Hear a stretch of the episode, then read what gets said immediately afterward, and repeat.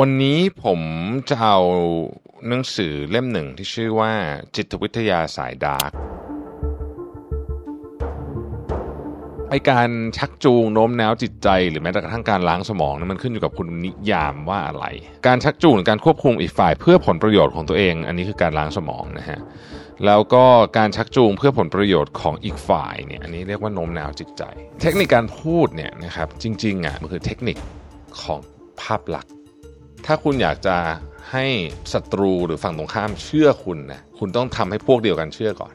ถ้าคุณอยากทำให้พวกเดียวกันเชื่อก่อน คุณต้องทำให้ตัวเองเชื่อก่อนนะครับ ดังนั้นอันนี้คือลักษณะของภาพลักษณ์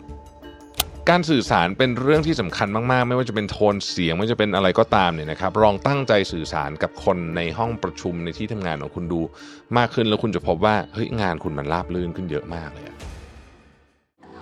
Mission to the Moon Podcast brought to you by ชวนคุณไปตามหาความเงียบสงบ และฟังเสียงความต้องการในใจกันอีกครั้งกับ Calm in the Chaos เมื่อโลกเสียงดังเกินไป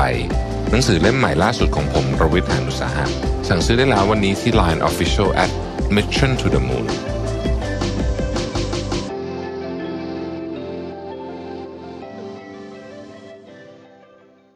สวัสดีครับยินดีต้อนรับเข้าสู่ Mission to the Moon Podcast นะครับ คุณอยู่กับรวิศ หาญอุตสาหะครับ วันนี้ผมจะเอาหนังสือเล่มหนึ่งที่ชื่อว่าจิตวิทยาสายดาร์กนะฮะนี่นะครับผู้เขียนคือดรฮิโรนะฮะเป็นเจ้าของช่อง YouTube เทคนิคการล้างสมองอันโด่งดังนะครับ ซึ่งผมก็จะไม่เหมือนเดิมนะครับผมก็จะไม่ได้ย่ออะไรให้ฟังแค่จะเล่าถึงความรู้สึกที่อ่านแล้วกันนะฮะคือต้องอย่างนี้ฮะคือหนังสือเล่มนี้เนี่ยเขา ก็พูดตรงๆเลยนะ ว่า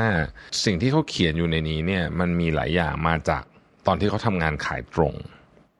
แต่เขาเลิกทำไปแล้วนะฮะแต่เขาเลิกทำไปแล้วนะครับแล้วก็เป็นเทคนิคจิตวิทยาที่เหมือนกับเอาไว้หว่านล้อมผู้คนไม่อยากใช้คำว่า manipulate แต่ว่าก็อารมณ์ประมาณนั้นแหละนะครับมันก็ไม่ได้ dark เดิร์กอะไรมากมายหรอกเท่าที่อ่านแล้วในนี้มันก็จริงๆมันก็หลายอย่างพวกเราก็ทำกันอยู่แล้วนะฮะผมก็จะสรุปไอเดียให้ฟังแล้วกันว่า เออ จริง ๆ แล้วเนี่ย ไอเดียที่ผมรู้สึกว่ามันสามารถนำไปต่อต่อยอดหรือนำไปคิดต่อได้คืออะไรบ้างนะครับหนังสือเล่มนี้เขาพยายามจะจะพูดถึง 2 เรื่องควบคู่กันไปหนึ่งคือการพัฒนาทักษะในการสื่อสารนะครับ ซึ่งไม่ไม่เกี่ยวกับเรื่องพูดเก่งนะคือมันมันคือสื่อสารกันเก่งมากขึ้น คือประเด็นหนังสือหนังสือเล่มนี้จะพูดเนี่ยที่ที่ผมคิดว่ามันจริงมากเลยก็คือว่า เวลาเรารู้สึกว่าอีกฝ่ายหนึ่งเก่งอะมันไม่ใช่เขาพูดเก่งด้วยเนื้อหาอย่างเดียว แต่ว่าเรา มันเป็นความรู้สึกประทับใจอ,อีกฝั่งหนึ่งมากกว่านะครับ อีกพาร์ทนึงของหนังสือเล่มนี้ก็จะทำให้คุณไม่ถูกหลอกง่ายขึ้น เวลาคุณเจอทริคบางอย่างที่เขาจะพูดถึงในนี้นะฮะโอเค เริ่มต้นคือเริ่มต้นอย่างนี้ก่อนนะครับ เราผมผมพูดประเด็นนี้บ่อยเพราะว่ามันเป็นทฤษฎีที่คนใช้คำว่าอะไรเดียคนเอาไปพูดกันเยอะมากนะครับ คือ ทฤษฎีเจ็ดสามสิบแปดห้าสิบห้านะฮะไอ้เจ็ดสามสิบแปดห้าสิบห้าคือว่าเรามนุษย์เราสื่อสารกันด้วยภาษาหรือว่า verbal เนี่ยเจ็ดนะฮะสามสิบแปดนี่คือโทนเสียง โทนเสียงน้ำเสียงอะไรแบบนี้นะฮะแล้วก็สุดท้ายคือ body language หรือ visual language นะครับเอ่ออันนี้คือ 55%นะครับเพราะฉะนั้นเนี่ยเราก็เลยเป็นที่มาว่า แค่เราพูดเก่งถูกกราฟมาอธิบายรู้เรื่องอย่างเดียวอาจจะยังไม่พอนะครับน้ำเสียงโทนเสียงนี่รวมถึงจังหวะการพูดด้วยนะครับ pacing ของมันด้วยนะครับพวกนี้เนี่ยมันเกี่ยวข้องกันทั้งหมดเลยนะฮะเขาบอกว่าอย่างนี้ไอการชักจูงโน้มน้าวจิตใจ หรือแม้แต่กระทั่งการล้างสมองนั้นมันขึ้นอยู่กับคุณนิยามว่าอะไรนะฮะการชักจูงการควบคุมอีกฝ่ายเพื่อผลประโยชน์ของตัวเอง อันนี้คือการล้างสมองนะฮะ แล้วก็การชักจูงเพื่อผลประโยชน์ของอีกฝ่ายเนี่ยอันนี้เรียกว่าโน้มน้าวจิตใจนะฮะซึ่งต้องบอกว่าเทคนิคที่พูดในหนังสือเล่มนี้เนี่ยเอาไปขายของก็ได้นะครับ หรือแม้แต่คนที่ทำงานที่เกี่ยวข้องกับ MLM ก็อาจจะใช้พวกนี้พอสมควรเขาเขียนไว้คือผมไม่ได้พูดนะอันนี้ต้องบอกก่อนว่าไม่ได้มีการจะพูดถึง MLM ไม่ดียังไงนะเพียงแต่ว่าเขาเขียนไว้ในนี้เขาเขาทำธุรกิจนี้อยู่นะฮะหมายถึงว่าเขาเคยทำธุรกิจนี้ขอโทษนะฮะมันเป็นโน้ตฮาวนะครับเป็นโน้ตฮาวนะครับไปจนถึงกระทั่งแม้แต่กระทั่ง นักต้มตุ๋นก็ใช้โน้ตฮาวแบบนี้เหมือนกันนะครับ Frank Abagnale นะทุกคนรู้จักนะ Catch Me If You Can หรือมันมีเคสที่ผมเพิ่งไปฟังมาสนุกมากลองไป search ใน YouTube ดูนะฮะผมจำช่องไม่ได้มันคือการหลอกสร้างสนามบินที่ไม่มีอยู่จริง มูลค่าความเสียหาย 242 ล้านดอลลาร์เกิดขึ้นจริง ๆ นะฮะ อันนี้เป็นเคสที่เกิดขึ้นจริง โดย คนไนจีเรียเป็นคนทำแต่ว่าคนไนจีเรียนี่ไม่ใช่แบบ scammer ปกติ อันนี้คือเป็นนายธนาคารร่วมกันกับพรรคพวกที่อยู่ในวงการไฟแนนซ์ของไนจีเรียเนี่ยไปหลอกแบงค์ที่บราซิลนะฮะก็เป็นเรื่องใหญ่โตเลยทีเดียวในที่สุดก็ก็จับได้นะ จับได้แต่เอาเงินกลับมาหมดไม่ได้ ติดคุกแค่สองปีมันรู้สึกนะฮะเขาบอกว่าเทคนิคการพูดเนี่ยนะครับจริงๆอะเทคนิคการพูดมันคือเทคนิคของภาพลักษณ์ เทคนิคของภาพลักษณ์นะครับ ดังนั้นถ้าคุณอยากจะให้ศัตรูหรือฝั่งตรงข้ามเชื่อคุณนะคุณต้องทำให้พวกเดียวกันเชื่อก่อน ถ้าคุณอยากทำให้พวกเดียวกันเชื่อก่อน คุณต้องทำให้ตัวเองเชื่อก่อนนะครับ ดังนั้นอันนี้คือลักษณะของภาพลักษณ์นะฮะภาพลักษณ์เนี่ยนะฮะมันในหนังสือเล่มนี้พูดแต่ผมก็ไม่ได้เห็นด้วยทั้งหมดเลยคือเขาบอกว่าเรามีความจำเป็นที่จะต้องลงทุนในแง่ของการดู เราจะต้องเป็นเวอร์ชันที่ดีที่สุดของเราให้ได้นะฮะ ความหมายและอย่าลืมว่านี่คือญี่ปุ่นนะฮะความหมายคืออย่างนี้ เราต้องแต่งตัวสะอาดสะอ้านเรียบร้อย เหมาะสมกับการละเทศะนะครับ ผมเผิมอะไรก็ตามที่มันลงทุนได้เนี่ยนะฮะเราทำให้เราดูดีขึ้นเนี่ยนะฮะลงทุนไปเถอะคือเราไม่ได้คนที่เกิดมาสวยหล่ออยู่แล้วก็โชคดีไป แต่ว่าไม่ใช่ทุกคนเป็นแบบนั้นนะครับในที่นี้หมายถึงว่า สมมุติว่าเรารู้สึกว่าเราน้ำหนักเยอะเกินไป แล้วควรอันนี้อย่างที่บอกมันเขียนในหนังสือนะฮะถ้าใครไม่เห็นด้วยก็ไม่ต้องทำแค่นั้นเอง ถ้าคุณรู้สึกว่าคุณน้ำหนักเยอะเกินไป การลดน้ำหนักเป็นเป็นไอเดียที่ดีนะครับ ถ้าคุณรู้สึกว่าผิวพรรณภายนอกไม่ดีอะไรนู่นนี่ไม่ดีเนี่ยนะฮะลองใช้เครื่องสำอางเพิ่มทากันแดดเพิ่มหรือว่าไปหาหมอนะฮะเอาจริงอะผมพูดจริงนี่แม้ในคณะในฐานะคนขายเครื่องสำอางเองก็ตามเนี่ยนะฮะคือไอของที่มันเครื่องสำอางเนี่ยมันเป็นเมนเทนเยอะ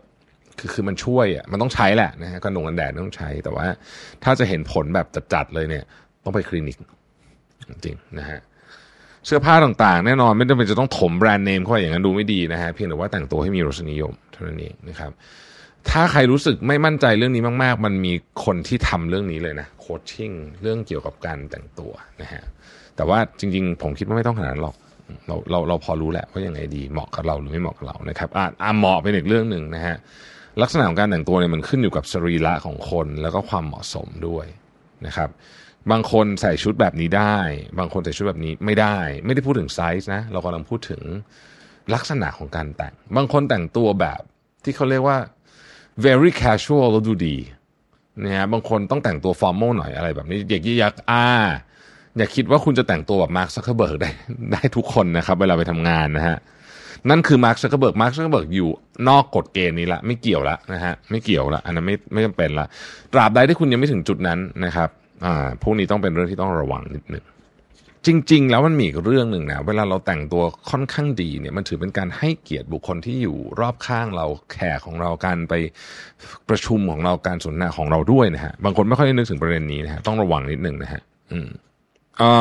สิ่งที่ในนี้เขาเขาเขียนไว้บอกว่าห้ารายการที่ที่ควรจะทำนะครับ เอาเอาผู้ชายก่อนนะเพราะผู้หญิงจะเยอะกว่าอยู่ละหนึ่งคือเลือกขนาดและจับคู่เสื้อผ้ารองเท้าและกระเป๋าให้เหมาะสมนะครับนใช้ผลิตภัณฑ์บำรุงผิวทุกวันนะฮะถ้าคุณไม่ได้ตั้งใจไว้หนวดให้สวยงามแปลว่าถ้าเกิดคุณไม่ได้แบบหนวดสวยงามบางคนเขาตุตัดสวยเท่ใช่ไหมเป็นเอกลักษณ์ของเขาเนี่ย ต้องโกนหนวดให้สะอาดสะอ้านตลอดเวลานะครับ ตัดผมที่ร้านที่ดีนิดนึง เออ อันอันนี้พูดก็พูดเถอะ จริง ๆ แล้วอะช่างตัดผมเนี่ยสำคัญมากนะ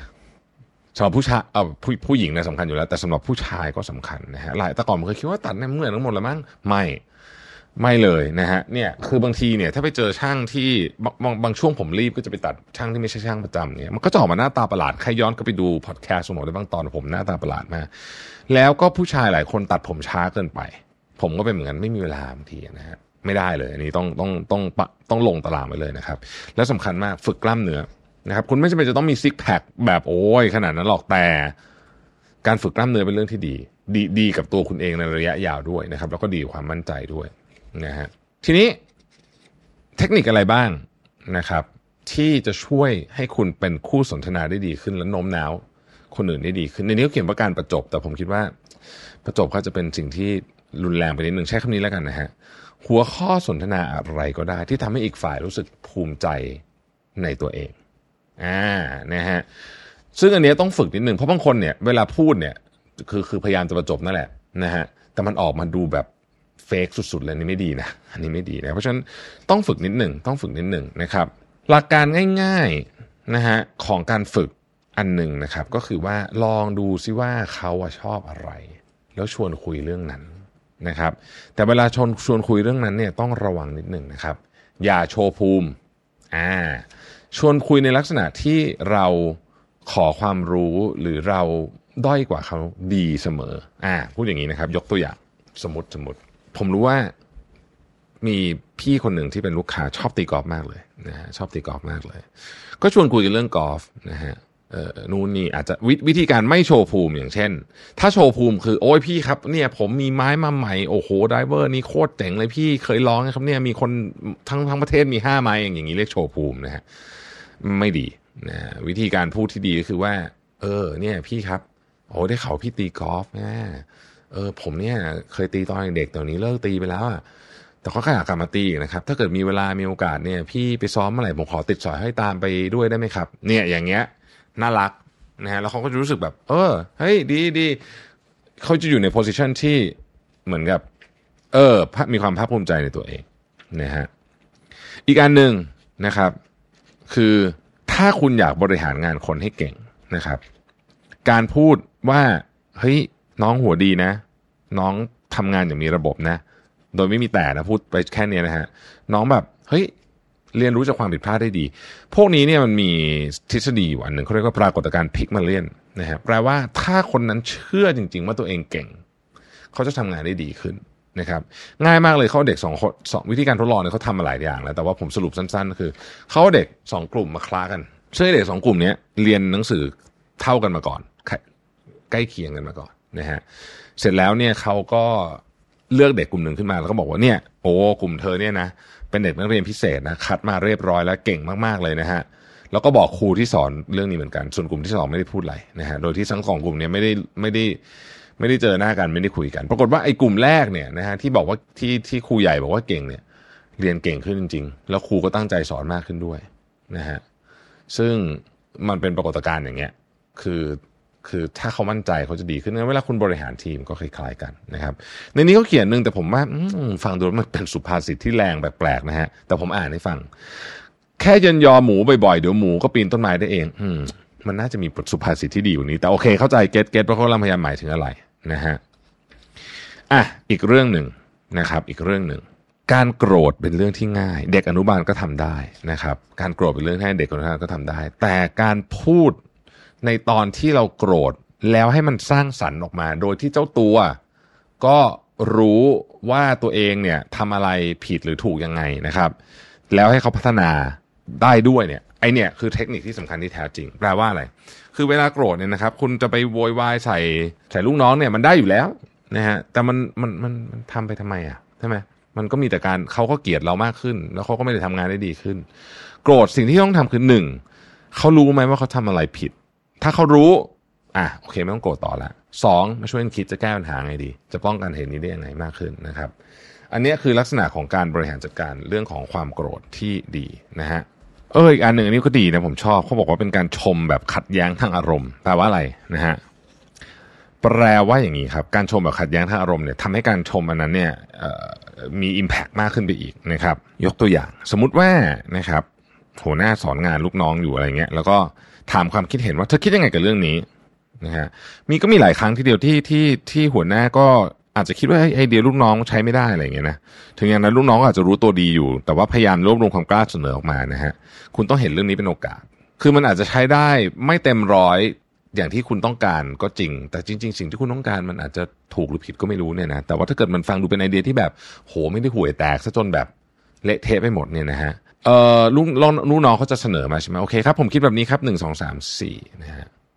พอลูกน้องตอบแบบนั้นให้คุณลองทำแบบนี้ฮะให้ลองนิ่งเงียบแล้วทำหน้านิ้วคิ้วขมวดสักสามถึงห้าวินาทีนะฮะจังหวะนี้เนี่ยลูกน้องจะกังวลแล้วว่าโอ้โหไอเดียฉันไม่ต้องห่วยมากเดี๋ยวโดนด่า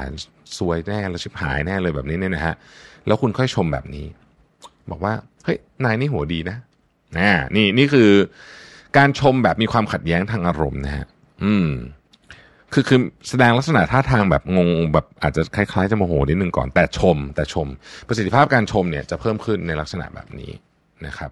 อีกเรื่องต่อไปคืออะหัวข้อสนทนาที่เมื่อกี้เราพูดไปนิดนึงแล้ว หัวข้อสนทนาที่ทรงพลังที่สุดคืออะไรนะครับ หัวข้อสนทนาที่ทรงพลังที่สุดคือ เรื่องเกี่ยวกับตัวเอง ตัวเองไม่ใช่เรานะหมายถึงอีกฝั่งหนึ่งนะครับ มนุษย์เป็นสิ่งมีชีวิตที่สนใจเรื่องตัวเองมากกว่าเรื่องคนอื่นอย่างมากเลยทีเดียว พูดง่ายๆก็คือว่าคนเราสนใจว่าฉันเป็นแบบไหนในสายตาคุณ มากกว่าสนใจว่าคุณเป็นใครดังนั้น การสื่อสารที่มีประสิทธิภาพ จึงเป็นการสื่อสารที่ทำยังไงก็ได้ให้อีกฝ่ายหนึ่งอะเขาพูดเรื่องตัวเองออกมาเยอะๆนะครับ อันนี้เป็นเทคนิคที่แบบเบสิกมากๆ แต่คนไม่ค่อยชอบทำคนชอบพูดพูดเรื่องตัวเองนะฮะผมเล่าให้ฟังนี่ไม่เกี่ยวกับหนังสือ ผมเพิ่งกลับมาจากไปเดินทางไปดูงานต่างประเทศกับคณะของ OR มาแล้วก็คณะนี้ก็เป็นคณะใหญ่นะฮะแล้วก็มีผู้หลักผู้ใหญ่ทั้งนั้นนะนะฮะมีเด็กๆอยู่ไม่กี่คนนะในบอร์ดนะมีส่วนใหญ่โอส่วนใหญ่ผู้ใหญ่มากต้องใช้คำนี้นะฮะผู้ใหญ่มากในที่นี้หมายถึงว่าหน้าที่การงานผู้ใหญ่มากๆนะครับ ก็เวลานั่งคุยกัน ผมจะสังเกตดูเลยนะฮะเวลานั่งคุยกันจะสังเกตดูเลยว่าหนึ่งอันอันที่หนึ่งเลยเนี่ยนะฮะเขามารยาททางสังคมดีมากแปลแปลว่าอย่างนี้คือ โอเค สมมติสมมติน้ำวางเนี่ย นะฮะอยู่ที่เมืองนอกบางทีพนักงานเขาไม่เสิร์ฟน้ำให้หรอกกินเองเทกินเองเนี่ยเขาจะลุกขึ้นมาเทคนอื่นก่อนเสมอ แบบ automatic automatic เลยนะ แบบลุกขึ้นมาเทคนอื่นก่อนเสมอ ทั้งทั้งที่คนอื่นที่เขาเทเนี่ยเป็นผู้ junior กว่าทั้งสิ้น ไม่ว่าจะเป็น junior ด้านตำแหน่งหรือ junior เรื่องอายุก็ตามนะฮะอันนี้ automatic แล้วเวลาพูดผมสังเกตดูนะครับผู้หลักผู้หลักผู้ใหญ่เหล่านี้เนี่ยซึ่งก็มีตำแหน่งใหญ่โตในบ้านเมืองเลยเนี่ยนะฮะเขาก็จะไม่ค่อยพูดเรื่องตัวเองอะ แต่เขาจะถามเพื่อให้คนอื่นพูด เหมือนให้คนอื่นพูดได้พูดเรื่องของคนคนอื่นนั้นๆนะนะฮะซึ่งผมว่าอันเนี้ยดี แล้วก็บรรยากาศการสนทนาเนี่ย very very humble อืม จริง ๆ humble มาก ๆ ไม่มีใครมานั่งอวดร่ำอวดรวยอวดความรู้อวดอะไรไม่มีเลย ไม่มีเลยคือแบบทุกคนจะชมอีกฝั่งหนึ่งนะฮะแล้วไม่ได้ชมแบบดูแบบ ไม่จริงใจด้วยนะ ชมจริง ผมก็เลยเข้าใจว่า เออ นี่แหละ วิธีการแบบเนี้ย ทำให้เขาเติบโตขึ้นมาเป็นใหญ่เป็นโตได้ทุกวันนี้อีกการหนึ่งฮะในหนังสือนี้เขาบอกว่าวิธีการที่พูดให้ดีอันนึงก็คือว่าเป็นการทำ analogy analogy มีหลายแบบ เช่น สมมุติเราจะบอกว่าโอเค เราจะพูดอธิบายเรื่องนี้สมมุตินะ เราจะอธิบายเรื่องอคุณเคยได้ยินเรื่องทฤษฎีควอนตัมฟิสิกส์ไหมเออน่าจะเคยเรียนกันตอนเด็กๆนะฮะแล้วมันจะมีทฤษฎีแมวอันหนึ่งแมวของชโรดิงเจอร์ป่ะชื่ออะไรจำไม่ได้ คือมันเป็นก็เป็นนัก คือไอมันเป็นการทดลองนะเป็นการทดลองหนึ่งนะครับมีแมวมีกัมมันตรังสีมียาพิษ แต่ว่าการทดลองนี้ไม่ได้เกิดขึ้นจริงนะเป็น thought experiment คือทดลองอยู่ในอยู่ในอยู่ในหัวอะไรเงี้ยผมจำได้เลยว่าครั้งแรกที่ผมฟังเรื่องเนี้ยแล้วเพื่อนผมอธิบายให้ฟังว่ามันคืออะไรเนี่ยเขาใช้คำนี้ฮะคือหลังที่เขาพูดเสร็จแล้วเราฟังแล้วงงมากเขาบอกว่าไอเนี่ยการทดลองเนี้ยนะมันพูดง่าย ๆ ก็คือว่ามันเหมือนกับประโยคนี้เป็นประโยคทอง พูดง่าย ๆ ก็คือว่ามันเหมือนกับ นะฮะประโยคนี้ใช้บ่อยๆ คุณจะทำให้การสนทนาลื่นมากนะฮะมันเป็นวิธีการ simplify สิ่งที่ยากๆ เวลาคุณเจอสมมติใครก็ตามมาอธิบาย สมมติว่าคุณมันจะต้องอธิบายอะไรที่มันยากๆ ยาวๆ หน่อยเนี่ยนะฮะแล้วคุณคุณก็ใช้คำเนี้ยมันจะเป็นการสื่อสารที่ทรงพลังมาก วันก่อนมีนักข่าวไปถาม NVIDIA ว่า NVIDIA ทำอะไร ซึ่งซึ่ง NVIDIA ทำอะไรที่แบบมีความไอ้นี่ยากมากๆ แล้วเขาก็ตอบมาด้วยคำพูดที่แบบว่าเนี่ยเขาใช้คำนี้เลยพูดง่าย ๆ ว่ามันเหมือนกับอย่างเงี้ยนะครับ ต้องไปฟังผมจำสัมภาษณ์ไม่ได้ละคือผมผมฟังไปนิดเดียวแต่ว่าเขาเขาใช้คำนี้บ่อยมากๆเลยในสัมภาษณ์ว่าดีมากนะฮะคือมันทำให้การอธิบายเนี่ย คือเราอ๋อโอเคโอเคโอเคมันเป็นประมาณนี้แหละนะฮะอีกเรื่องหนึ่งนะครับคือการใช้ analogy แบบ analogy เลยจริงๆนะฮะอันนี้อันนี้อันนี้จะทำให้คุณ เป็นเป็นคู่สื่อสารที่ทำให้คนอะประทับใจอ่าเพราะว่า analogy เนี่ยนะฮะมันมันทำให้คนเก็ตได้ง่ายมากนะครับ เช่นคุณอาจจะบอกว่าจริง ๆ การดีไซน์ business model เนี่ยมันก็กับคล้ายๆกับการทำอาหารนั่นแหละ ขายไงนะฮะตอนที่เราคิดเมนูเนี่ยจริง ๆ มันคือคล้ายๆกับการทำ research เรื่องตัว product กับลูกค้าใช่ไหมฮะรวบรวมวัตถุดิบก็เหมือนกับรวบรวมเอกสารและข้อมูลเป็น Data ต่าง เตรียมวัตถุดิบก็คือการนัดหมายลูกค้าอะไรเงี้ยปรุงอาหารคือตอนที่พบลูกค้าแล้วเสนอขายอะไรอย่างนี้เป็นต้นเนี่ยนะฮะเออมันแล้วมันมี analogy อีกอีกอีกอีกเยอะแยะมากมายที่ที่ผมคิดว่าเอาไปใช้ในการทำธุรกิจดี ๆ ได้เยอะ เช่นอ่าอะอย่างสมมติยกตัวอย่าง เวลาเราพูดว่าการไม่ทำอะไรเลย บางทีเนี่ยเป็นกลยุทธ์อย่างหนึ่งนะครับ แต่คุณต้องรู้ว่าคุณไม่ทำอะไรเลยเพราะอะไรนะฮะเสร็จแล้วเนี่ยคุณก็เปรียบเทียบยกตัวอย่างให้ฟังว่า เออรู้ไหมเนี่ยเขาไปดูฟุตบอลพรีเมียร์ลีกเนี่ยนะย้อนหลังกลับไป 10 ปีเก็บข้อมูลเวลามียิงจุดโทษอะไรเงี้ยนะความรู้สึกว่าต้องทำอะไรของผู้รักษาประตูเนี่ย เป็นการที่ทำให้เขารักษาประตูได้น้อยลงทำไมนะฮะเพราะเวลาใครดูเคยดูฟุตบอลนะเวลายิงจุดโทษเนี่ยผู้รักษาประตูเนี่ยส่วนใหญ่ประมาณเจ็ดไม่รู้ว่าเกือบเกือบแปดสิบเปอร์เซ็นต์มั้งจะไม่พุ่งไปซ้ายก็พุ่งไปขวาเขาเรียกว่าเดาทาง และตอนจังหวะที่พุ่งออกไปเนี่ย ส่วนใหญ่ก็คือเท้าลูกบอลออกจากเท้าของคนยิงแล้ว ถึงพุ่งมันมันเป็นจังหวะเดียวกันนั่นแหละนะฮะไม่งั้นมันจะเร็วเกินเอ่อพุ่งพุ่งก่อนไม่ได้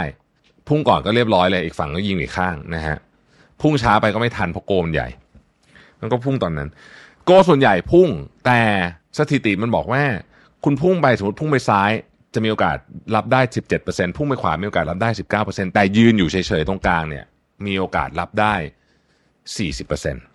คำถามก็คือว่าทำไมคนถึงไม่ยืนตรงกลางมากขึ้นคำตอบคือ เพราะว่าเรามีเราเป็นสิ่งที่เรียกว่า prone to action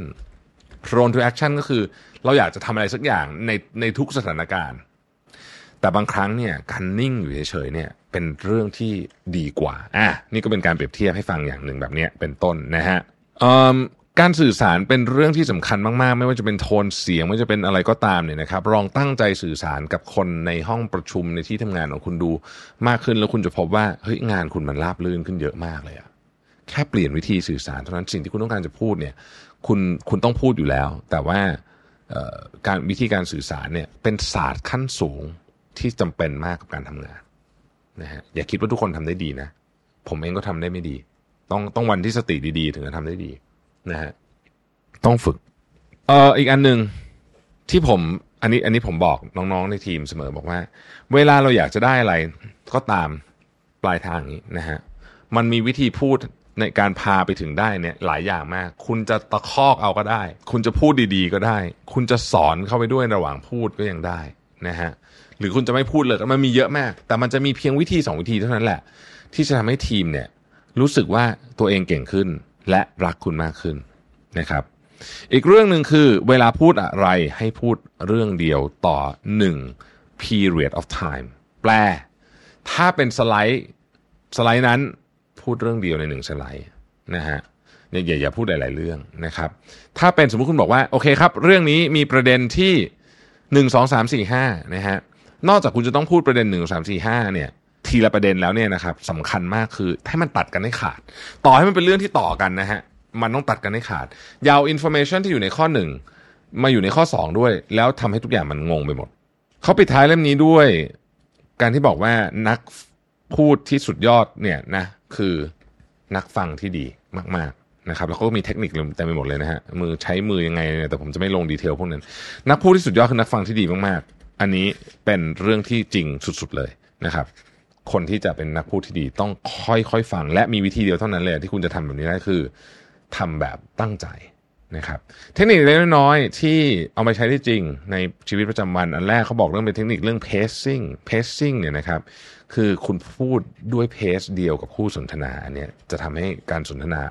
ราบรื่นมากยิ่งขึ้น อีกเทคนิคเขาเรียกว่า mirroring นะฮะ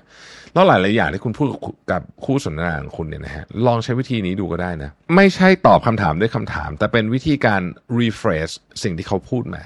นะครับซึ่งเป็นวิธีการเดียวกับนักจิตบำบัดใช้เลย work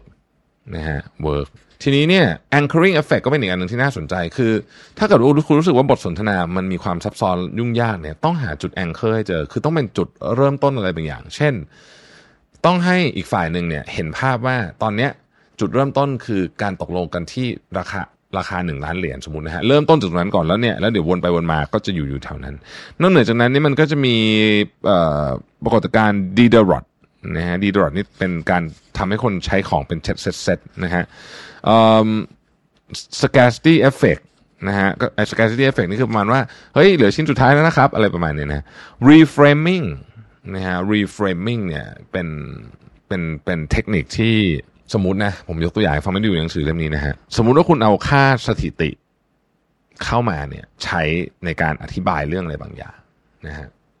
มันจะ reframe วิธีคิดของคนขึ้นอยู่กับว่าคุณจะพูดเรื่องนั้นยังไงนะครับ เช่นผมผมจำตัวอย่างไปเป๊ะไม่ได้นะฮะมีนายกเทศมนตรีคนหนึ่งมียาหนึ่งนะฮะยาเนี้ยใช้ไปแล้วเนี่ยจะทำให้คนมีโอกาสรอด 70% นะครับเสียชีวิต 30%กับอีกวิธีการ framing อีกอันหนึ่งก็คือ ถ้าเกิดว่าคนคุณในเมืองนี้มีคนพันคนนะครับคุณใช้ยาตัวนี้ไปเนี่ยมันมีโอกาสที่ทำให้คนตาย 300 อันแรกฟังดูดีกว่าเยอะ ทั้งนั้นที่จริงๆแล้วเป็นเหมือนกัน ผมผมอาจจะไม่ได้แม่นเรื่องเอเอ logic อันนี้ดูต้องไปนั่งเขียนดู แต่ว่ามันเป็นอะไรคล้ายๆอย่างเงี้ยนะฮะนี่คือการ frame การ frame เรื่องนะฮะการ frame เรื่อง คุณจะ frame เรื่องให้ดีหรือ frame เรื่องให้ร้ายเนี่ยทำได้หมดเลย แต่ว่าคุณต้องคิดมาก่อนนะฮะ สิ่งที่ควรระวังในการสื่อสารเนี่ยคือเอ่อหนึ่งอย่ายัดเยียดมากเกินไปนะครับสองคืออย่าจูงใจด้วยวิธีที่ผิด เช่นถ้าออกไปเล่นกีฬาแล้วเดี๋ยวจะซื้อของเล่นให้อะไรอย่างเงี้ยคือมันมันใช้ครั้งสองครั้งได้แต่ว่าถ้าทำบ่อยๆเนี่ยเขาจะรู้สึกว่าแทนที่เขาเล่นกีฬาเพื่อได้ประโยชน์ในการเล่นกีฬาเขาเล่นกีฬาเพื่อผลประโยชน์อย่างอื่น เป็นต้นนะครับหนังสือเล่มนี้ก็ก็โอเค ก็โอเค ไม่ได้ถึงกับแบบ ว้าวอะไรขนาดนี้นะฮะแต่ว่าก็โอเค ก็อ่านได้ฮะอ่านได้เร็วๆนะครับ แล้วก็หมายถึงว่ามันหนังสือมันบาง แต่ใครที่สนใจเรื่องนี้จริง ๆ เนี่ย ผมจะบอกเลยว่า อันเนี้ยเป็นสิ่งที่จะเปลี่ยนชีวิตคุณได้มากเลย แต่มันต้องศึกษาแบบลึกซึ้งมากๆนะฮะผมเนี่ยอ่านตอนนี้ผมอ่านอีกเรื่องหนึ่งอยู่ชื่อร่างกายไม่เคยโกหกหรืออะไรก็ไม่รู้ ตอนแรกนึกว่าเป็นหนังสือสุขภาพไม่ใช่นะครับ มันคือหนังสือที่ อดีตผู้สอบสวนของ FBI มาเล่าให้ฟัง ผมเคยดูใน MasterClass ทีหนึ่งแล้วแล้วมันดูไม่จบตอนนั้น เพราะว่าเพราะว่าอะไรจำไม่ได้ละแล้วก็ยังไม่ได้กลับไปดูอีกเลยเดี๋ยวเดี๋ยวถ้ามีโอกาสจะกลับไปดู แต่ว่ามันคือเทคนิคว่าคุณจะสังเกต การใช้มือการทำหน้าการยักคิ้วการอะไรอะไรอย่างเงี้ยเคาะโต๊ะของอีกฝั่งเนี่ยมันเป็นสัญญาณบอกอะไรกับเรา อืมนะฮะผมว่าอันนี้เนี่ยน่าสนใจมากนะครับ โอเค ก็หวังว่าจะได้ไอเดียไปบ้างเกี่ยวกับหนังสือจิตวิทยาสายดาร์กนะฮะ ก็ลองดูนะครับ ขอบคุณที่ติดตาม Mission to the Moon นะครับ แล้วพบกันใหม่พรุ่งนี้ สวัสดีครับ Mission to the Moon Podcast brought to you by ชวนคุณไปตามหาความเงียบสงบ และฟังเสียงความต้องการในใจกันอีกครั้งกับ Calm in the Chaos เมื่อโลกเสียงดังเกินไป หนังสือเล่มใหม่ล่าสุดของผมรวิทยานุสาหะสั่งซื้อได้แล้ววันนี้ที่ Line Official at Mission to the Moon